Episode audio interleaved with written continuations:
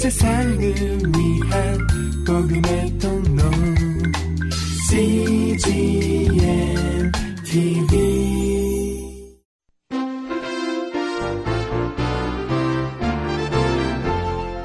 하영조 목사의 요한계시록 강해 설교 제 19편 신실한 증인 1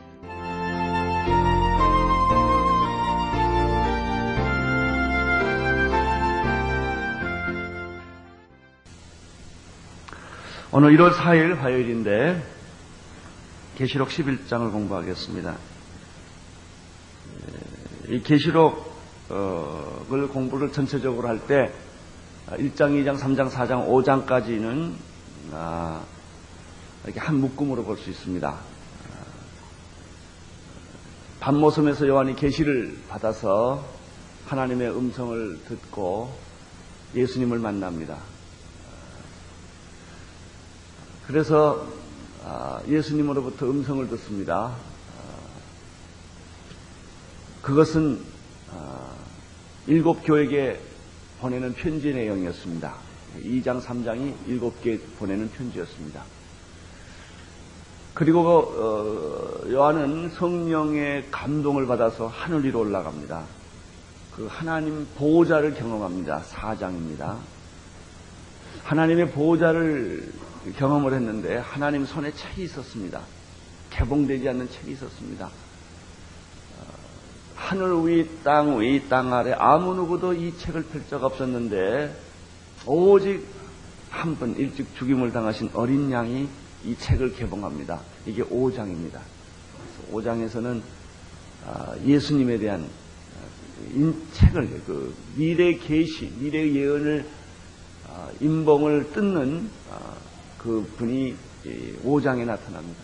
그리고 인을 떼기 시작합니다. 6장, 7장입니다. 6장, 7장, 8장까지 가죠. 근데 인을 떼는데 첫째 인, 둘째 인, 셋째 인, 넷째 인을 떼는데 아, 다섯째 인이 순교자의 기도고 여섯째 인이 대진노가 나오죠. 대충 기억하시겠습니까? 예. 그때 하나님께서 이 환란 중에도 살아남는 입맞은 구원받은 성령 받은 그 성도들 14만 4천 얘기가 나옵니다. 그리고 나팔장으로 어, 들어갑니다. 8장, 9장입니다. 이 나팔장에 들어가면서 또 마지막 일곱 번째 나팔이 불기 전에 하나님께서 아주 중요한 어, 그 메시지를 도중에 집어넣습니다. 이 요한이. 그게 10장과 11장입니다.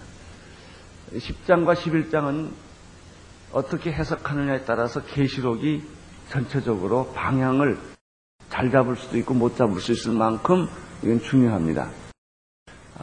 5장에 아, 보면 예수님께서 책을 인봉하시는데 10장에 이 작은 책이 또 나옵니다. 5장에 있는 책은 하나님 손에 들려 있는 책이지만 10장에 나오는 작은 책은 천사의 손에 의해 있는 책입니다.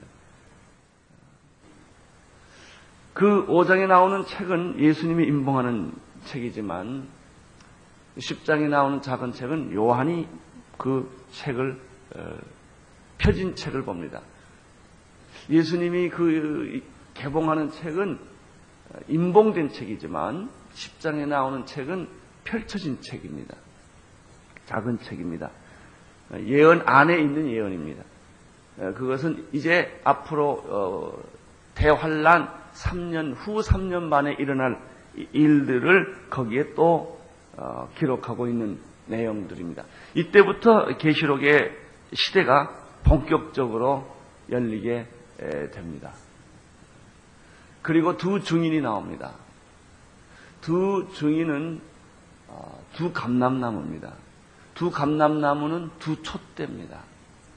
이 두 증인이 누구냐 하는 것이 계시록의 논쟁의 핵심입니다. 이걸 잘 풀면 모든 게 다 잘 풀어집니다.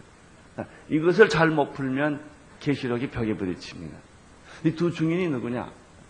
역사적으로 많은 해석이 있었습니다만은 결론부터 얘기하면 그것이 교회입니다. 계시록은 제가 처음부터 십자가와 교회라고 그랬어요.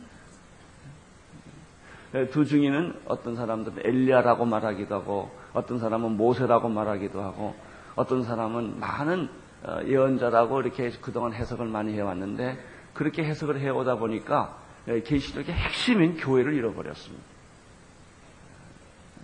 바로 이두 증인, 두 감람나무, 어, 두 촛대가 나타나서 어, 이 말세에 큰 능력을 행합니다.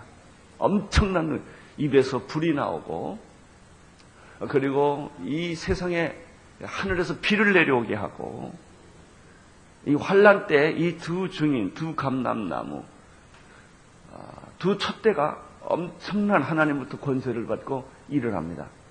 그런데 놀라운 사실은 이 두 증인이 살해를 당합니다. 두 감람나무, 두 교회가 무적에서 나오는 사탄과 영적 전쟁을 합니다. 전쟁을 해서 이 교회가 죽습니다. 아, 그리고 이 시체가 어, 무덤에 묻히지 않고 어, 모든 사람들에게 다 보이도록 나 방치가 됩니다. 그런데 하나님의 생기가 이 시체 안에 들어갑니다. 이 시체가 살아납니다. 부활을 합니다. 꼭 예수님의 십자가와 부활과 똑같은 일이 말세에 생기는 것이죠. 그러면서 다시 살아나면서 어, 그 안에 거짓 선지자들이 드러나고 그리고 어, 음녀들이 나타나고 바벨론이 나타납니다. 영적 대전쟁이 그 아억 안에 다 일어납니다. 이것이 바로 바벨론, 두짐승, 음녀 어, 이런 영적 사탄의 세력들, 하나님의 교회 여인과의 싸움, 광야에서의 42개월, 1260일, 한때, 두 때, 반 때는 한때가 1년이에요. 1년, 두 때면 2년이 3년이죠. 반 때면 3년 반이 합해서. 똑같은 얘기입니다. 한때, 두 때, 반 때, 42개월이 3년이고 1260일이 3년 반이에요. 어, 이 기간 동안에 마지막 영적 대전쟁이 일어나는데 아, 교회가 아, 이렇게 사탄에 의해서 십자가 못 박혀 죽듯이 순교를 하고 다시 부활을 합니다. 그리고 나서 이제 19장 보십시오. 이제 제가 지금까지 이야기한 게 18장까지 이야기예요. 10장, 11, 10장, 11장, 12장, 13, 14, 15, 16, 17, 18장까지 얘기를 제가 정리를 했습니다. 그리고 18장, 19장에서부터는 아, 이 영적 전쟁, 사탄, 아, 바벨론, 두 짐승, 음녀들, 그리고 그 속에서 존재했던 교회, 순환받는 교회, 이는 마지막 대환란 시대에 일곱 가지 대, 대접 재앙이 또 쏟아집니다. 대접 재앙이 쏟아지고 나면 19장에서부터 아, 장면이 완전히 180도 달라집니다. 그리고 어, 어린 양의 혼인잔치에서부터 빵바루가 울리면서 아, 신천지가 시작이 됩니다. 그게 19장입니다. 어린 양의 혼인잔치가 일어나고요. 그 다음에 20장, 19장의 어린 양의 혼인잔치, 20장의 천년왕국이 전개됩니다. 이게 밀레니엄이에요. 지금 여기까지 가야 돼요. 그래야 우리 아까 우리 어, 윤 집사님이 그 신천년의 의미를 알게 해달라는 기도를 하셨는데 그래야 20장에 천년 왕국이 들어오고요. 21장에 들어가면 새 하늘과 새 땅과 새 예루살렘이 전개가 됩니다. 그리고 22장에 생명수의 강으로 끝이 납니다. 19장, 20장, 21장, 21장에는 하나님, 하나님의 승리의 대파노라마가 전개됩니다. 어, 그리고 18장까지는 어, 이 대환란 시대 이 성도들과 교회가 겪는 그 수많은 시련과 어, 그리고 수많은 고통과 환란 속에서 끝까지 견디는 마지막까지 승리하는 그런 투쟁을 보여줍니다. 그리고 19장부에서부터는 대승리가 나타납니다. 오늘 우리는 10장을 이제 계속해서 어, 공부를 하게 되겠습니다. 11장입니다. 10장, 11장. 10장은 짧습니다. 11절까지인데요. 10장부터 다시 읽도록 하겠습니다. 10장 1절 읽어주십시오.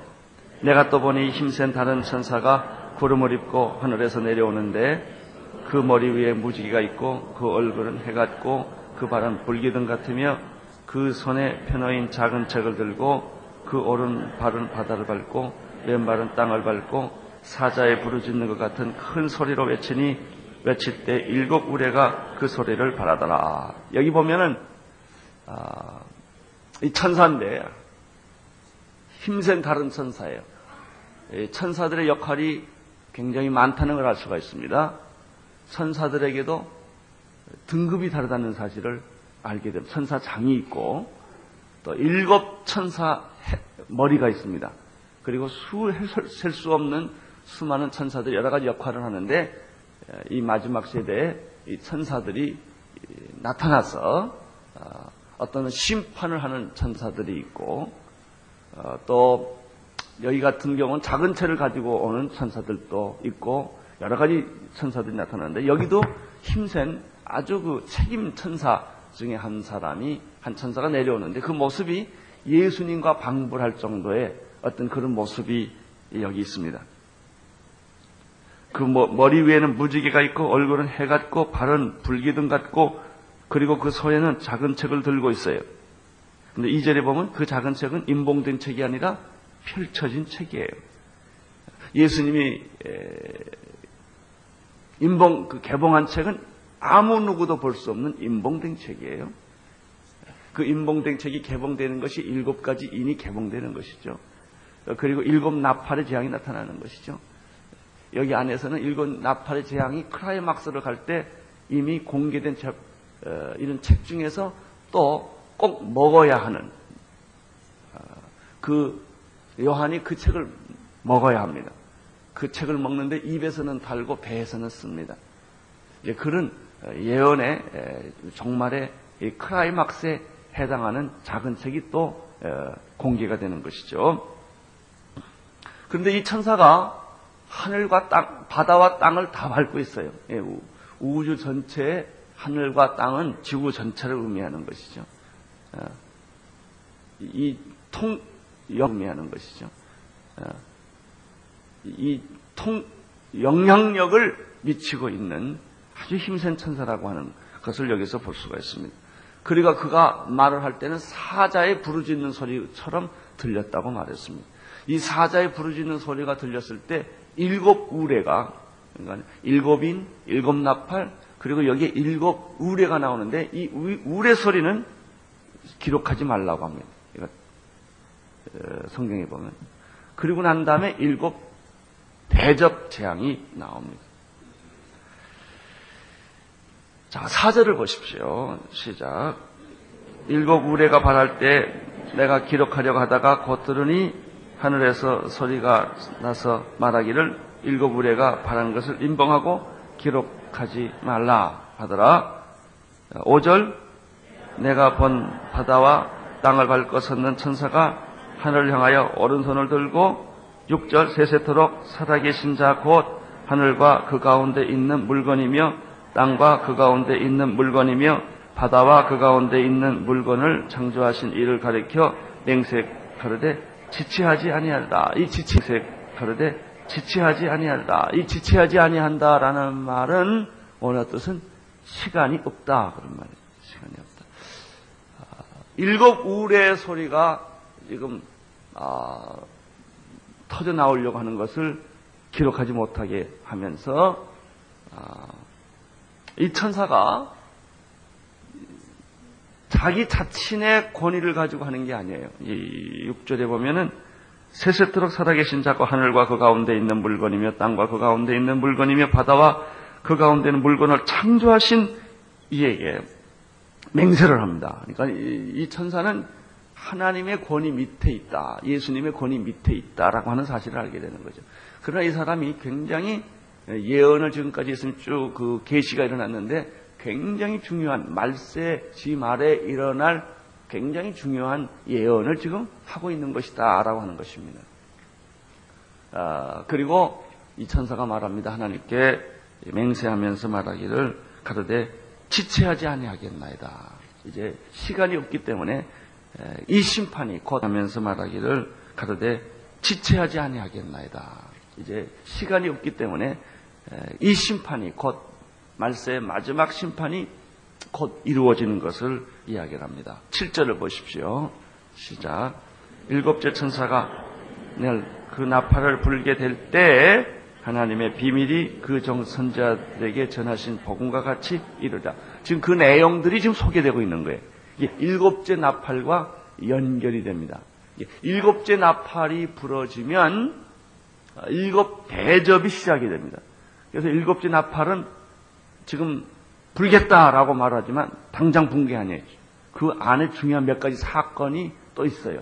그 사건이 끝난 다음에 일곱째 나팔이 불려지는데 일곱째 나팔이 불게 되기 전 다시 말하면 일곱 가지의 대접 재앙이 생기기 전에 하늘의 비밀 하나님의 비밀이 그 종 선지자들에게 전하신 복음과 같이 이루리라 이렇게 되어 있습니다. 8절 보십시오. 시작. 내게 말하여 가르되 내가 가서 바다와 땅을 밟고 있는 천사의 손에 편호인 척을 어떻게 하라고 그랬죠? 취하라 그랬어요. 요한한테. 예, 요한이 그 책을 취합니다. 진짜 책은 예수님만 취하는 거고요. 이제 그 예수님의 계시가 계속 미래의 계시가 오늘 여기까지 왔죠. 그리고 이제부터는 요한이 작은 책을 어, 들고 그것을 이제 펴보기 시작을 하는 것입니다. 그런데 이 작은 책은 어, 어떤 책이냐 하면 구절에 보면 음, 내가 천사에게 나아가 작은 책을 달라 한즉 천사가 가르되 갖다 뭐라 뭐라 그랬죠? 먹어라. 예수님 책은 인봉이라 뜯어라 그렇게 되어 있지만 이 책은 먹어라 이렇게 되어 있습니다. 그 책을 먹어라. 먹어버리라. 내 배에서는 뭐에 쓰나 내 입에서는 꿀같이 타리라. 이 예언은 음, 듣기는 괜찮아요. 그러나 입에서 들어갈 때까지는 달아요. 하나님 말씀이 달고 오묘한 것처럼. 그러나 그 말씀이 배 안에 들어가서 소화해서 나타날 때는 너무나 고통스러운 거예요. 예, 이런 예언이 이제 일어나게 될 것이다. 10절 보십시오. 시작. 내가 천사의 손에서 작은 척을 갖다 먹어버리니 내 입에서는 꿀같이 다나 먹은 후에 그 예언들이 나타날 때 보니까 너무 고통스럽고 너무 무서운 일들이 배에서 쓴 것처럼 그런 예언들이 나타나게 되는 것이죠. 그게 일곱 대접의 얘기고, 그게 음녀, 두 짐승, 바벨론과의 영적 전쟁, 광야에서의 이 싸움이 이제 본격적으로 이루어지고 있는 것을 볼 수가 있습니다. 역사적으로 보면 2000년이 지났습니다. 그리고 우리는 그 안에 수많은 전쟁과 독재자들을 많이 만났습니다. 인류가. 아, 중세를 거쳐오면서 그리고 근세사에 들어가면서 우리는 1차, 2차 대전을 경험했고 히틀러를 경험했고 일본의 군국주의를 경험했고 그 다음에 아, 그 스탈린 정권, 철, 통치 정권 그것이 북한의 정권까지 연결됩니다. 이 세상에 사탄의 세력을 대변하는 그래서 인류를 무참하게 집 밟아 버렸던 역사적 사건들을 우리는 수없이 많이 겪어오면서 이 2000년을 마감한 것입니다. 아, 이 안에도 계시록적인 의미가 아, 전부 있었습니다. 우리 6.25 전쟁이라든지 일제시대라든지 그래서 이 특별히 일제시대 때는 우리 초대교회 믿음의 목사님, 믿음의 선배님들이 계시록 가지고 살았어요. 이런 대환란, 일제시대나 6.25 시대나 스탈린 통, 어, 철권 통치 시대나 북한도 마찬가지예요. 이런 시대에는 성도들이 살아남을 수 있는 방법은 계시록 하나 붙잡고 사는 거예요. 너무 너무 고통스럽고 잔인하게 어, 무참하게 수 수백만 명이 죽어 넘어가기 때문에 해석이 되지 않는 거예요.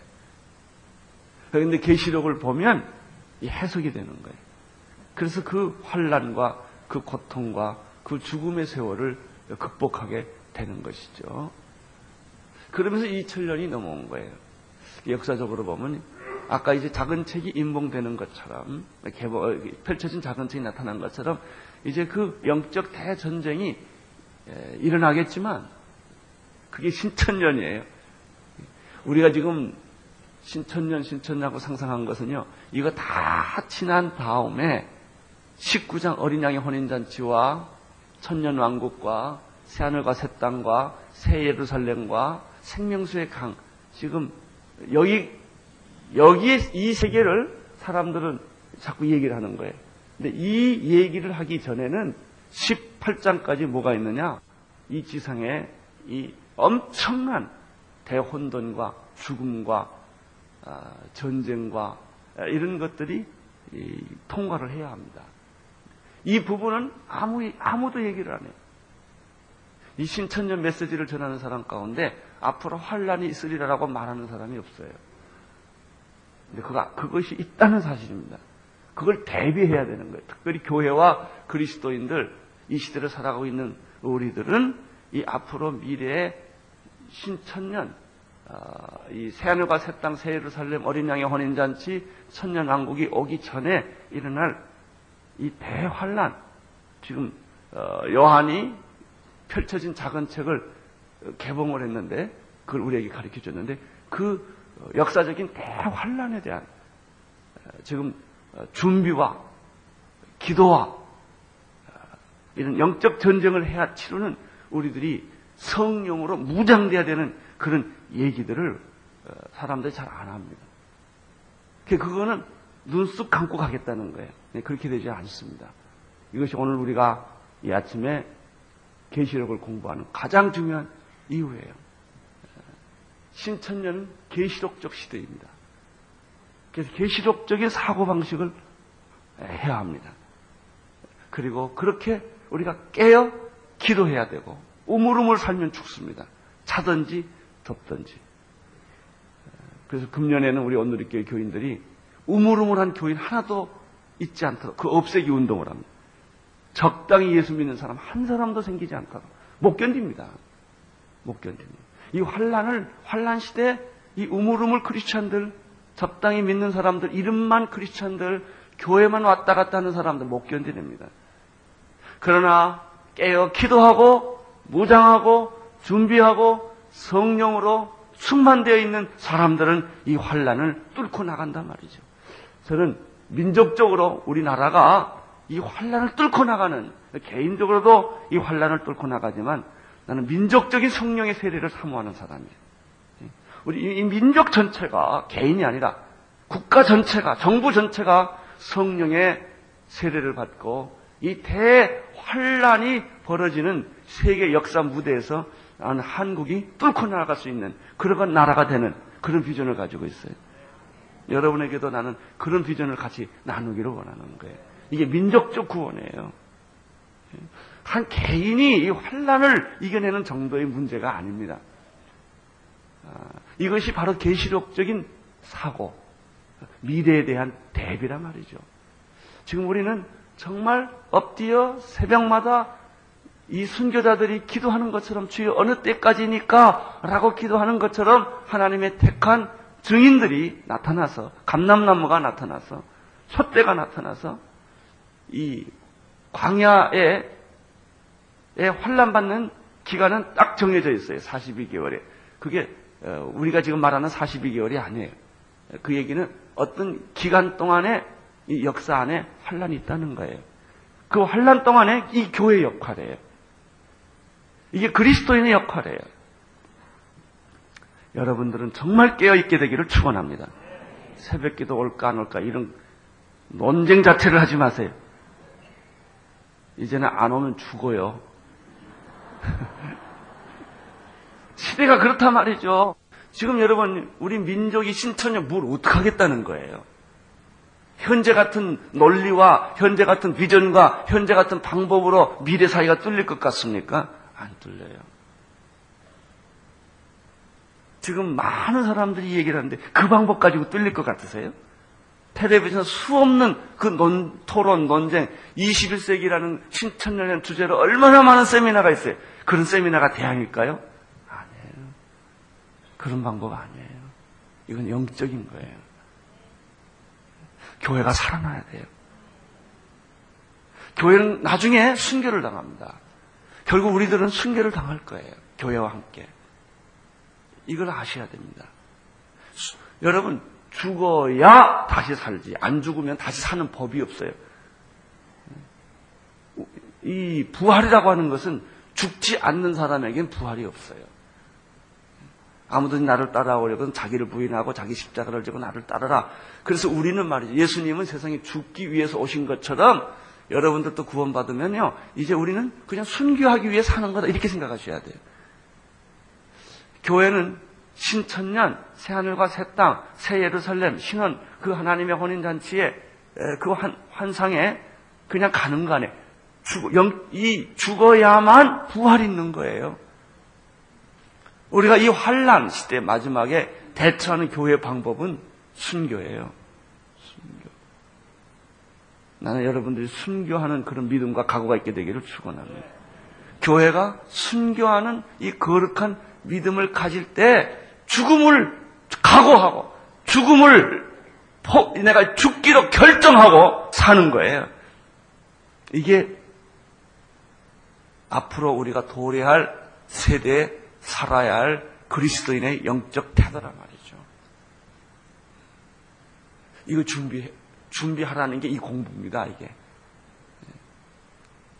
자, 조금 더 보겠습니다. 11절 읽어 주십시오. 저가 내게 말하기를 내가 많은 백성과 나라와 방언과 임금에게 다시 다시 예언하리라. 이제 이 다시 예언하리라 하는 것은 이미 다 알려진 일이에요. 알려진 일이지만 이제 마지막 때 때에 일어날 일. 저는 이것을 어떻게 해석하냐면 지금까지 2000년 동안 잘 지내왔다는 것이죠. 그러나 21세기를 들어가는 그런 어, 세기에는 이 마지막 예언이 이제 본격적으로 전개되는 그런 시대에 이제 우리가 도래를 하게 된다. 아직 지구의 3분의 1, 강의 3분의 1, 바다의 3분의 1, 별의 3분의 1, 해의 3분의 1, 달의 3분의 1 이게 아직 죽지 않았어요. 그렇죠? 아직 세계가 이렇게 대혼돈을 안 들어갔다고요. 그런데 성경은요 절대 적당히 씌어지지 않고 우물우물 쓰지 않았어요. 반드시 옵니다. 이 지구 3분의 1이 없어질 거예요. 강의 3분의 1, 바다의 3분의 1, 해가 3분의 1이 빛을 잃고 별이 3분의 1이 빛을 잃고 달이 3분의 1이 빛을 잃고 그리고 아, 우리 공부 다 했죠? 사람의 3분의 1, 20억 이상이 죽어 넘어가요. 이, 이것이 인류 역사의 미래란 말이죠.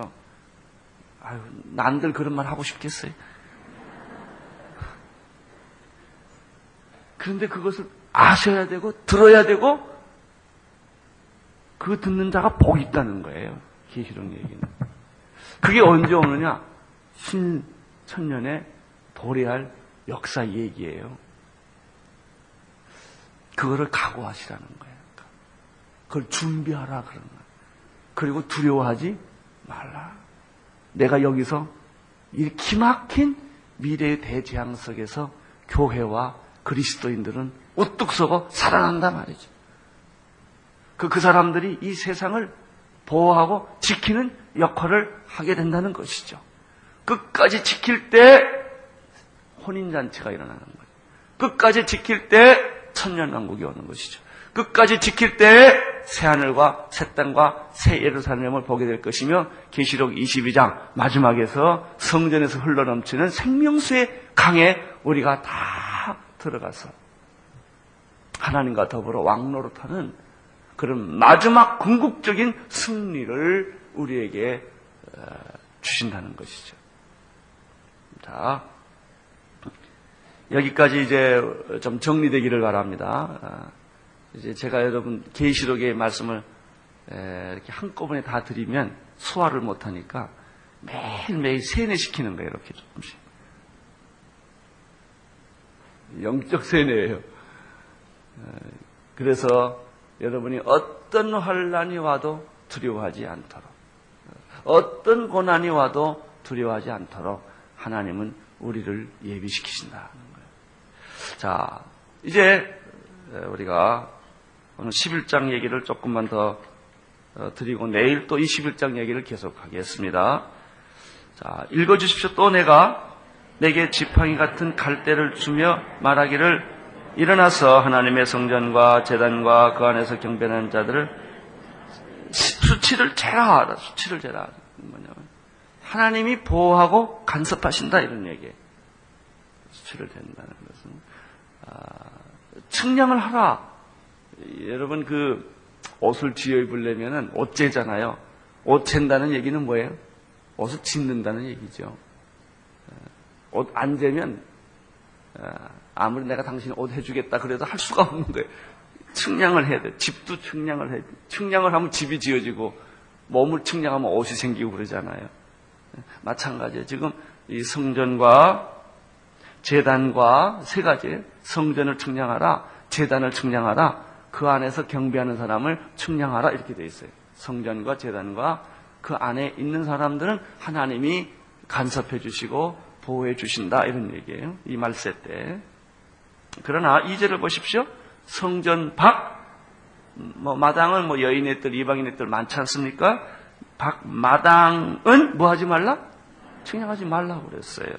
왜냐하면 그냥 두라 그랬어요. 왜냐하면 이것을 이방인들, 입맞지 않는 사람들, 하나님의 측량의 손에서 벗어난 사람들이 이 땅을 다 점령하게 될 것이다. 그래서요, 세상 사람들이 권력 갖는 것, 콧방귀 끼세요, 콧방귀. 아무것도 아니에요.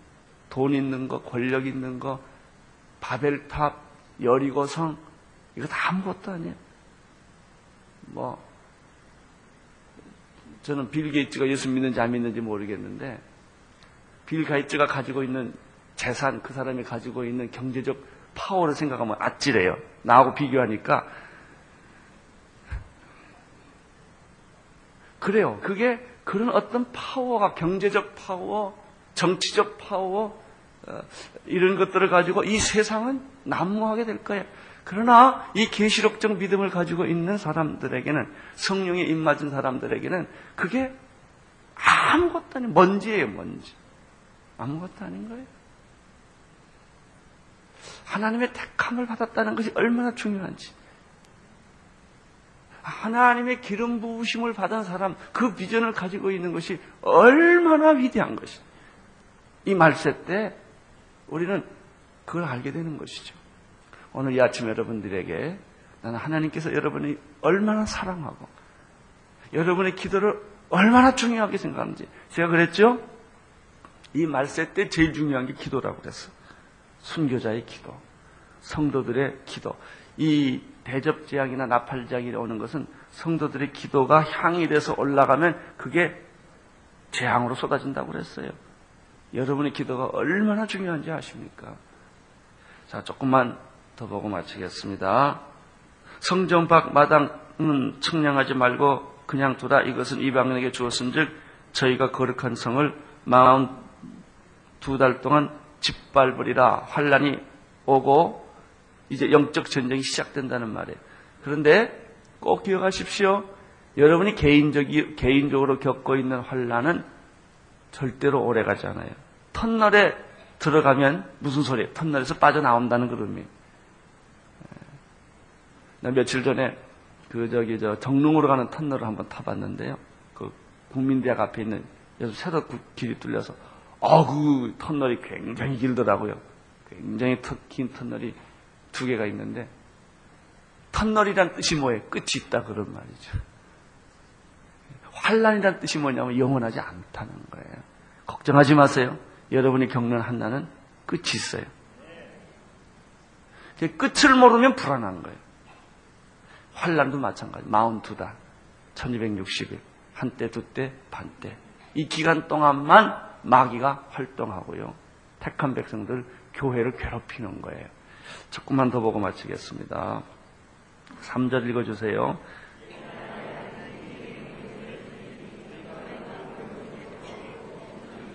그런데 이 42달 동안 하나님의 성전을 괴롭히는데 동시에 마귀도 바벨론, 음료, 두 짐승 이런 어, 그 다음에 지난번에 볼 때는 2만만, 2억의 에, 졸개들을 데리고 지구의 3분의 1을 어, 파괴하고 죽이고 이런 일들이 일어나는 이때에 말이죠. 잘 들으세요. 이때에 그럼 하나님의 대안은 뭐냐? 두 중이네. 두 중인. 하나님의 대안. 이 환란 때에 하나님의 방법이 두 중인이란 말이죠. 두 중인에게 성경은 뭐라고 하냐? 뭘 주신다고 그랬어요? 권세, 능력을 주신다. 어, 음, 그리고 이 환란 때에 1260일을 이 권세를 받은 두 증인이 예언을 하리라. 마귀와 싸우리라 이런 얘기예요. 영적 대접전이 일어나리라 이런 뜻이죠. 4절 보십시오. 이는 이 땅에 주 앞에 섰는 두 감남 나무와 두 자, 예수, 우리 계시록 1장에서 예수님이 무슨 사이를 지나다니고 있었어요? 금초대 사이를 지나다니고 있었어요. 일곱 별을 주시고 금초대 사이를 이 첫대가 뭐였어요? 교회였어요. 이 금초대 사이 첫대에는 향이 불이 불이 있어요. 일곱 개의 등이 있어요. 거기에 감남류를 부어요. 그래서 빛이 나는 거예요. 증인이란 뜻이 뭐예요? 증인. 순교자라는 뜻이에요, 원뜻이. 증인이라는 단어 뜻이 순교자예요. 전도자는 순교자예요. 복음 전하는 자는 원어 뜻은 순교의 마음을 가지고 전도하는 게 전도예요. 감상적으로 전도하는 게 전도가 아닙니다. 예수, 예수 한번 믿어보시오. 이게 전도가 아니라고. 내 생명을 걸고 내가 죽을지라도 내가 당신에게 이 복음을 전하고 전도할 것입니다. 이게 전도예요.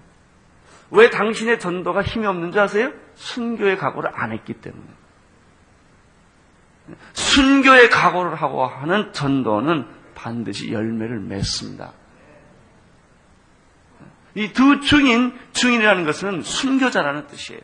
감남나무 두 촛대가 이 교회라는 사실을 이 말세 때 하나님의 말씀을 예언하고 사탄과 대결하고 싸운 어둠의 세력과 싸우는 세력이 하나님의 세력이 이 하나님의 교회라는 사실을 알 때 교회의 영광이 나타나는데 요즘은 교회가 죄송합니다만 다 썩었단 말이죠. 목사들이 다 썩었단 말이죠. 우리 성도들이 다 썩었단 말이죠. 살아있는 사람이 없어요. 깨어있는 사람이 없어요. 예수 정말 생명을 걸고 바로 믿는 그런 사람들이 없어요. 저희가 6.25 전, 정을 거치고 저희가 어, 어렸을 때 부모님 밑에서 다 교회를 다녔는데 그때만 해도 예수 믿는 분위기가 지금하고는 달라요.